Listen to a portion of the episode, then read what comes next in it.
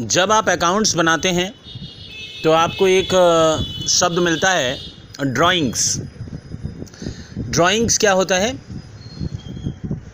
कि जो ऑनर होता है, जो मैन्युफैक्चरर होता है, जो प्रोड्यूसर होता है, जब वो अपने प्रोडक्ट का इस्तेमाल करता है, अपने घर के लिए, अपने लिए, या पर्सनली किसी चीज़ को अगर प्रयोग में लाता है तो ये आवश्यक होता है कि वो उसको ड्राइंग्स की तरह शो करके उसका पैसा, उसका जो अमाउंट होता है, कम से कम जो कुछ भी हो, उस अमाउंट्स को वो अकाउंट्स में शो करे। चार्टर्ड अकाउंटेंट उसको शो करने की लिए कहता है और ये माना जाता है कि अगर आप इसको शो नहीं करते हैं तो क्या कुछ होगा? ये लास्ट में अगर आपने ड्राइंग नहीं शो किया, मान लीजिए आप समझते हैं कि मैं मालिक हूँ तो मैं प्रोडक्ट को यूज़ कर लिया और मैंने उसको शो नहीं किया तो प्रॉब्लम्स क्या होगा वो देखिए। इसको और भी थोड़ा तोड़कर समझिए। आप एक दुकान चलाते हैं, दुकान पर बैठे हैं कस्टमर आया, आपने माल बेचा, लेकिन खाली समय में आप मुट्ठी मुट्ठी भर भर के चनाचूर फाँक रहे हैं। एक पैकेट चनाचूर आधा कर दिया आप, खुद ही फाँक के। और दूसरी तरफ़ आपने एक पैकेट बिस्कुट खा के पानी पी लिया। आप मालिक हैं, आप कुछ भी कर पूरा दुकान खा जाइए।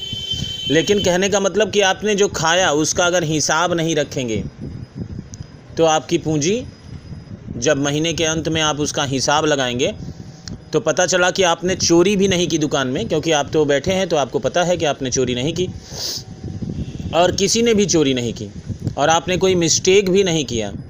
बावजूद इसके आपके हज़ार रुपये कम ना रहे। हैं आपके डेढ़ हज़ार रुपये कम आ रहे हैं। ये पैसे कहाँ गए?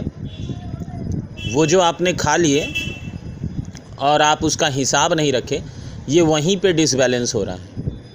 इसी प्रकार जब हम दूसरे देश में किसी भी तरह से हम पैसे भेजते हैं सपोज़ करिए कि आपने किसी को गिफ्ट दिया। आप दो देश के माने आप दूसरे देश के किसी व्यवसायी के साथ बरसों से बिज़नेस करते आ रहे हैं, किसी खास कार्यक्रम में आपने उसको दो लाख, पाँच लाख, एक लाख, पचास हज़ार, दस हज़ार, कितने का भी हो, आपने एक गिफ्ट उसको दिया। आपने गिफ्ट दिया तो आपके यहाँ से पैसे इंडियन करेंसी भारत देश की आर्थिक स्थिति में से दस हज़ार उठ कर दूसरे देश के अर्थव्यवस्था में जुड़ गया। जिस देश में गया, उसका तो इंक्रीज़ हुआ करेंसी लेवल लेकिन आपकी, आपका करेंसी लेवल धीरे धीरे घट गया साहब।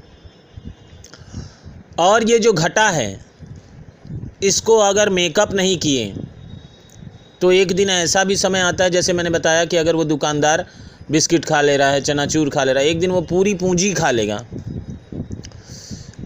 तुरंत तो नहीं, पर महीनों बाद आपको पता चलेगा कि पूरी पूंजी ख़त्म हो गई और उसके पास कुछ भी नहीं बचा।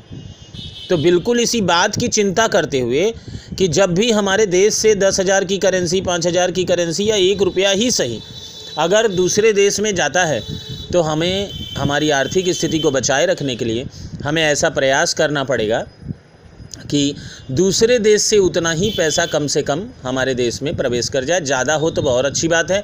अगर ज़्यादा नहीं हुआ तो आप कम से कम उतना तो ले आने की व्यवस्था बनाइए ही।